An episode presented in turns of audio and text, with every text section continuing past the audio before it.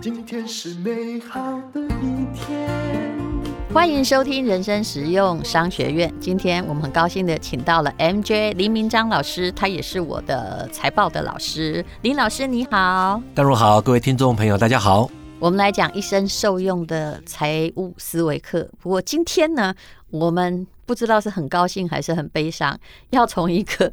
人家觉得应该不会破产，但是也破产，而且还连累到国发基金的投资陷阱来讲起。希望这个股票你没有啦，哦。嗯，我们就聊一下最近刚呃申请破产的如新，非常可惜，因为他本来是在自己业界的第一名。对。那其实从财报可以看出一些端倪哈。嗯。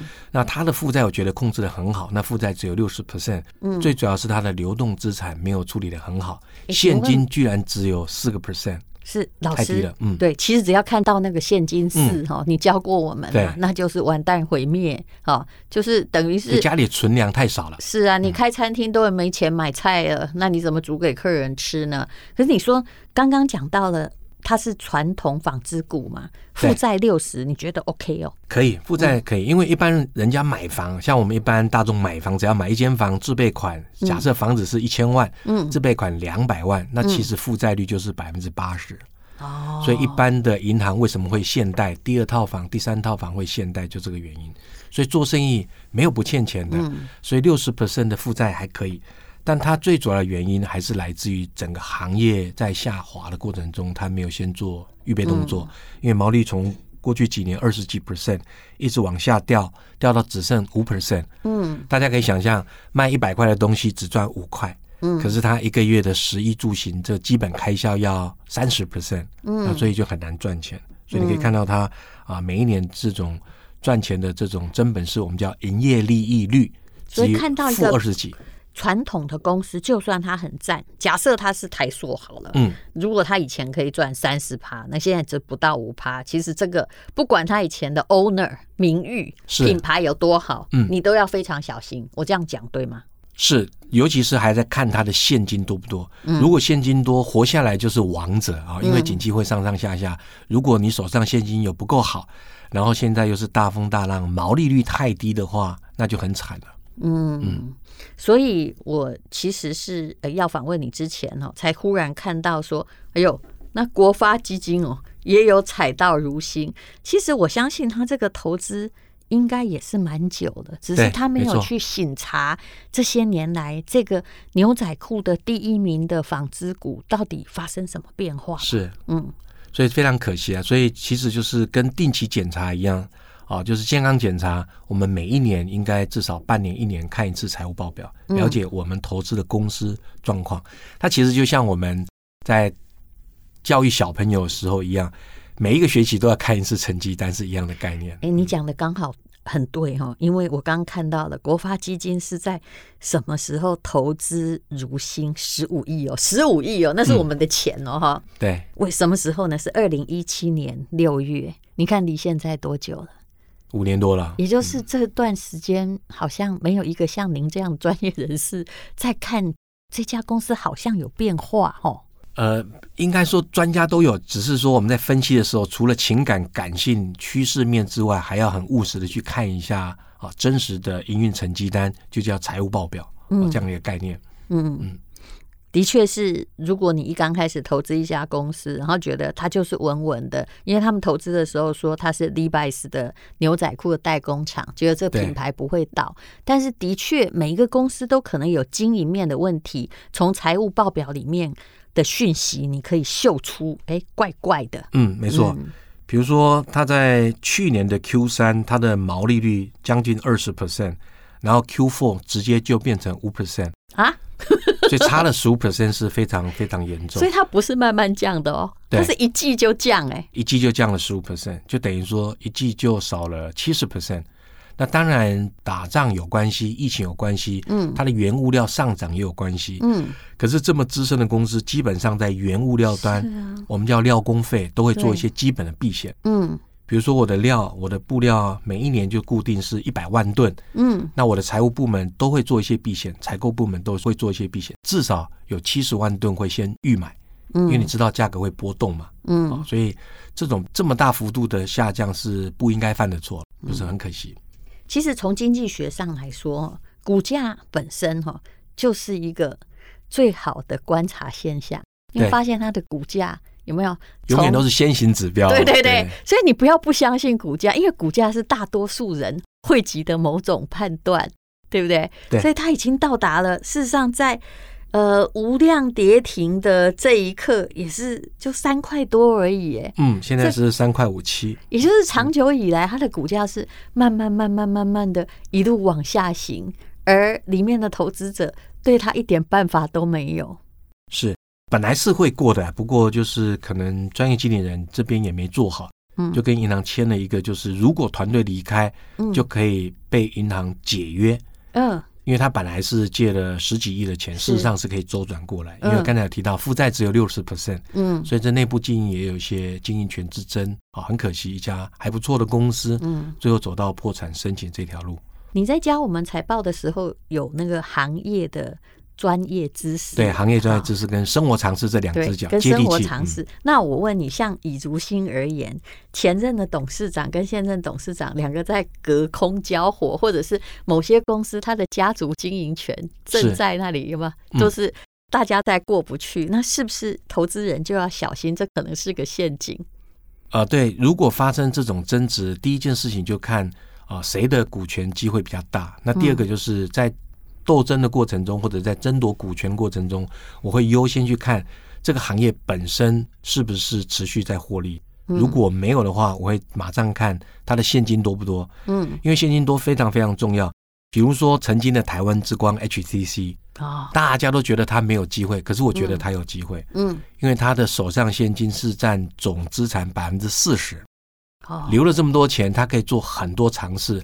元宇宙没有成功，好，再试一次。元宇宙二、元宇宙三，所以他手上很多钱，我可以做十次测试，总有一次会起来。是，但是，但是这家公司现金就只有四个 percent，太少。嗯，嗯，所以如果一次发展方向不对，就可能就没有了。嗯而且为什么他手上的现金太少？你看，其实他们当时零八年的时候啊，真正的在主其事者是华尔街金童啊，嗯，就是做投资的嘛。是。那做投资的人喜欢做啥事呢？其实也不是做啥事，他们喜欢一系爆红。对，我是说做啥事，做什么事，啊、不是啥事。对，那个新闻曾经炒得很大，啊，比如说他去。宣布这个并购大陆的牛仔裤大厂九弟，这是以小吃大，是不是？每一次公司只要他开始以小吃大，你就要小心的。呃啊，对。这是基本。那通常以小失大就是几件事。第一个就举债，因为你没有钱嘛，以小失大举债。要不然就是借款，要不然就是增资。如果是增资的话，那还没有问题。是，就像前阵子航海王的杨明，嗯，他在趁景气很好的时候增资，哦，那就是对的。虽然很多股东都受伤了，嗯，因为增资之后又打到对折嘛，嗯，但他那个动作是完全正确。是，而且。其实哈，就是牛仔裤的产业前景也不是很明显呐。然后大部分做牛仔裤的厂商，在他要去并购那个大厂的时候，也很辛苦。对。然后大家都对说：“哎，为什么做投资的人来进入经营面会来？”如新他的资本当时只有十三亿，然后花百亿来并购牛仔裤厂。你如果是财务长，你会怎么样？他其实就是有一种赌徒的心态，all in。嗯，那大家可以看到，华尔街的这一群金童玉女很优秀、很厉害，但他们的做法都是第一件事，一接到公司就是大肆并购。是，如果成功的话啊，就鸡犬升天。嗯，如果没成功，他还是顶着光环去别家公司。所以有时候自己的事业还是要稳健，尤其你投资的时候要更稳健。在你这个交财报的过程之中哦，还有自己在看所有投资过程之中，你有看到哪一个并购小吃大的并购是真的成功的吗？小吃大并购啊，我知道西门子是一个很惨的例子，也是一个小吃大的例子嘛。对，嗯，包含。冠群科技，嗯，冠群科技当时花了一百亿美元，嗯，买了飞利浦，嗯，那个就是小吃大，结果？结果就亏了两百亿，因为他后面还有表外的负债，后面还有全球品牌布局，因为他买了飞利浦的电视，啊，他本身就是电视机代工的霸主，嗯，一年做三千多亿，所以那一次受伤之后，他们公司大概休养生息三年。那你刚刚说的明基跟西门子，可不可以提醒大家一下，他花了多少钱，就 又赔了多少钱？呃，便宜的是最贵的，因为当时对方只开了一块欧元，偶像性的买 啊，这代表说这后面的洞一定很大，要不然人家怎么会把全部的家产西门就交给你，而且只花了一块欧元？嗯，然后团队派去德国接手，才发现哇，这么多员工是不能随便开除的，因为德国有很严的那个劳工法，因为我们在德国待过，嗯，所以你一这光处理这些冗员就花了。很多很多钱，你无法想象的金额。你有没有觉得这个是事前所有的调查都做得很不清楚？呃，在滴滴哦，一般讲说实实物去查，一般都查财务报表，嗯，然后去看一下资产，还有它的商誉有没有值这个价格。嗯嗯、那后来没有考虑到人。人其实还有法法律，对对，法律还国每个国家不同的劳工法律是一个很大的问题。对，你会得想说，哎，一块钱，那谁都吃得下来？问题一定不是这么的简单。所以这就是我们台湾伙伴要向国外人学，向美国并购，他一定会带三种人：第一个就是核心的干部，第二个是律师，第三个是会计师。嗯，因为每个国家的税法法规不一样，劳资的纠纷也不太一样。嗯，我们都是。带着核心干部出去谈一谈聊聊，OK 就买了，是就常常会买到不定期炸弹，很可惜。你讲的是上市公司，事实上我也，但是因为他当时的他的资产跟现金够，所以还撑得下来。他，他还以为不，后来慢慢的就不够了，而且看起来是没有远景啊。对，其实我以前自己做国外的资产管理也是一样，很多东西哈，你不要以为你钱够可以买，我可以跟你讲。你一定会被搞破产的。比如说，台湾很多人去买热海的饭店，或者是买那个什么北海道的饭店呢？你以为你只看到投报率，但是你因为并不知道，依照他的法令哦，那个修筑饭店的钱是房东要出的。对，没错，你绝对得费用很可怕，绝对得不偿失。还有古堡，古堡。好，这是这个以后再来讲。所以很多东西是。钱洞是黑坑，你不了解。那怎么样看清楚钱洞？你一定要有财务的思维。那林明章老师的财务思维课，哎，开课现在到底几个月了？从开课到现在只有三个月吧？啊，对，三个月。嗯，那目前课讲完没？啊，讲完了。哦，所以大家都在可以回看，对不对？可以回看，无限回看。学员已经突破一万四千人，对不对？哦，是，也就是这是台湾第一个破亿的课程。当然，你会觉得说这课程好像费用目前是一万多元嘛，你会觉得好像有点昂贵。但是呢，如果你要去上实体课的话，哈，林老师的实体课是堂堂课满的，我也去上过一次，谢谢。要价是五万八千元，对，五万八。但我没有工时出一个晚上，其实我蛮，其实我宁愿去上实体课，哎，我愿意交很多钱呢，对，因为实体课有。有互动，有三 D，你可以马上知道自己的状况。我真的学到了非常非常多的东西啊！虽然我是觉得你真的不需要花那么多钱做教具啊，但是谢谢太如。但是看了那个教具，哎、欸，我们自己开始动手啊，也的确是有相当大的获得。比如说。我以前绝对不可能相信，说我去上了两天课之后，你随便出一个问题，比如说，哎，看出哪个报表是台积电，哪个是大地光，为什么他们可以有这种持续的稳健的获利能力呀？是，哎，我发现只要看几个关键字就知道，我们都很快。对，烂公司啊，什么鸡蛋烂水饺，我们就不要投了，很快就可以把它删除掉。没错，嗯。那为什么我们每次哈，就是搞那个财务啊，有时候大学学四年，我们还是很糊涂。有没有突然背了一堆很奇怪的公式跟名词？但是你看国发基金里面难道没有财务顾问啊？他们也看不出如新会倒啊，是不是？其实这都有迹可循。嗯，呃，我觉得国发基金帮他们说一句话，他们应该有看出来，只是说 上面的主管有没有同意让他卖出？哦，那、嗯、有时候还牵扯到哦上面的主管。但是他那时候一卖哈，以他的持有一卖，一卖也倒，嗯，又变成。就是第一个放空的国家单位，到时候会有一些污名，好，我觉得是有一点困难，是。是他们实际操作上。所以在任何投资，只有一个重点，就是你要进场之前，管你是大或小，你进场就是要最小心的时刻，对，要评估所有的财务状况，还有刚刚讲的这个呃行业的知识的状况，对，哈，生活常识状况，嗯。嗯，啊，其实概念很简单，比如说，假设您现在投资一个高中生。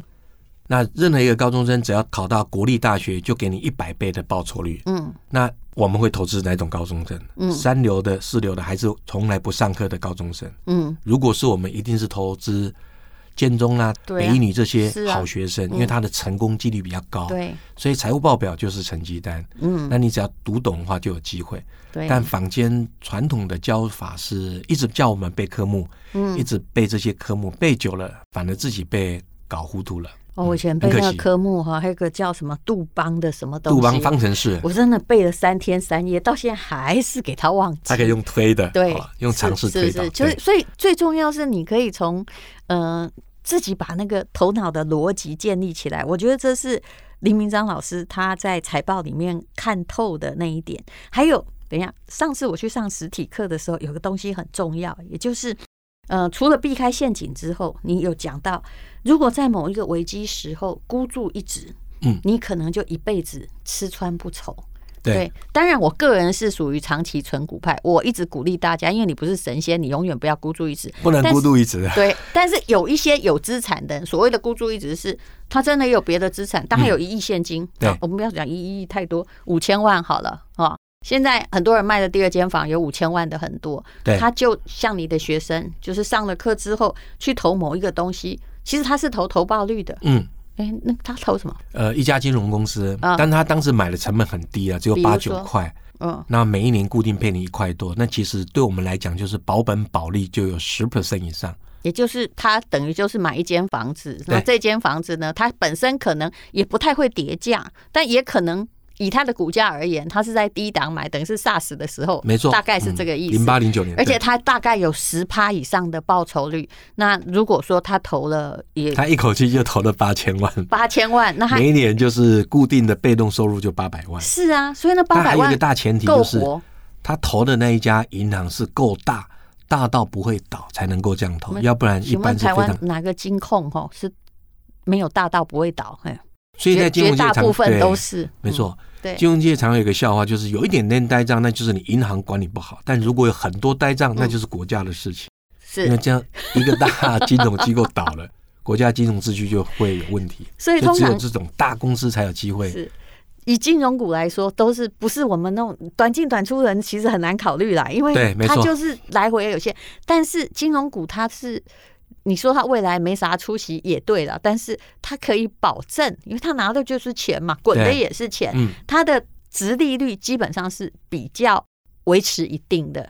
只要你在低价的时候买，你可能我觉得大家很向往，就是一次战争，然后一辈子就持盈保泰，就像你同学那个状况，是嗯。其实这边要提醒听众朋友，就平常不要去碰金融股，嗯，只有大事发生的时候才有机会。因为金融股很稳，它基本上就是赚利差。我们存款进去现在不到一趴，它放款出来一点多二趴，所以就赚了一趴多。那如果每一年固定放款出去一千亿，它就是稳稳就赚来十几亿。而且其实我看到大概七月中的时候啊，你讲到那个殖利率啊，嗯，八到十趴的。状况其实也都回来了，对，很多是不是？嗯、是没错、哦。所以你的学生应该也那时候，但是要赚钱很反人性的，因为大跌的时候，你反而要认真的去买一些好公司。可是大跌，大家就想说会不会跌更多？是、哦，所以我们给大家分享一个简单的概念。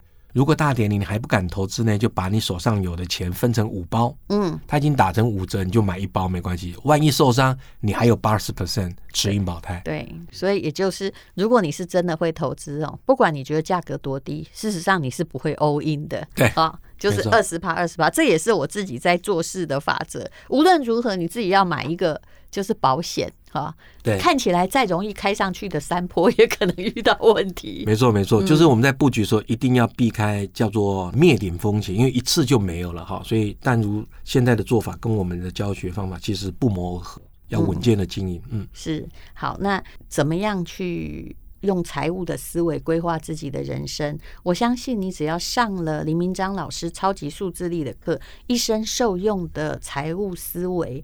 应该就会有一些感想。那有没有哪一些同学，呃，像我是终于读懂了财报，有没有有哪些同学跟老师反映说，哎呀，他还解决了另外的某些问题呢？哦，对，呃，有几位同学是本来因为没有注意到，上完课才发现他的财务杠杆已经超过了一百 percent 啊，负债过高哦。然后本来手上的几间房子想要等它价格上来再卖掉，嗯、还好在疫情发生前卖掉。如果没卖掉，他突然就疫情当然是最后是往比较好的方向走。如果当时他资金嘎不过来，他还三个小朋友，那就真的很惨啊。这第一个。那第二个就是，呃，也有一些同学反映说，学会财务报表之后，在外商求职的时候，可以跟高阶主管或董事长聊公司的财务，因为一看到数字就可以反推回去，嗯，呃，这家公司的策略，它是不是一门好生意，有没有赚钱的真本事，资产投资有没有太多太少等等等，然后就是破格录取，他本来没有这个行业的知识，对。嗯，好，所以财务啊，在每个人的人生之中都是很重要。像刚刚老师讲的，其实那是一个挺容易的问题，你会不会破产？可是大家真的就跟如新这家公司之外一样哦，没警觉哎啊，你真的不知道说你负债比已经过高了。是，其实过高这件事很难讲哦。如果郭台铭负债一百亿，你一定觉得他还很低，但是。如果你的收入真的只有五万块，你就一定会搞死自己。没错，负债一百两百万就可能很高了。对，所以要上一下这样的知识。现在很好，因为 IT 很发达，那你就可以高兴上课的时候就上课。我自己上了很多线上课程，我也是建议大家固定每一周一个同一时间在学习。那你会养成习惯哦，这个很棒啊，就是要固定，要不然就是会一天抓鱼十天不是，不然你就会去看韩剧。我怎么会来看上财务课呢？没错，财务课你你上的非常有趣，没错，但是韩剧可能更好看呐，对不对？所以你一定要像我会固定，就是一个礼拜一定要上几堂课，或者是比如我每天跑五公里，然后跑的时候啊，因为可以回放嘛，我就会把哎，我本来看了一遍，然后用听的。我再听一遍，其实让你跑步不无聊，运动的时候不会一直在心有旁骛，而且也真正有学习到，而且每次都会得到新的东西。哇，真是太棒，非常棒的学习方法，嗯、我偷偷也学到了。那既然这个黎明章老师来了，他的在知识卫星，对不对？他在知识卫星的超级数字力这堂课，一定要给我们专属的优惠。等一下，请听广告。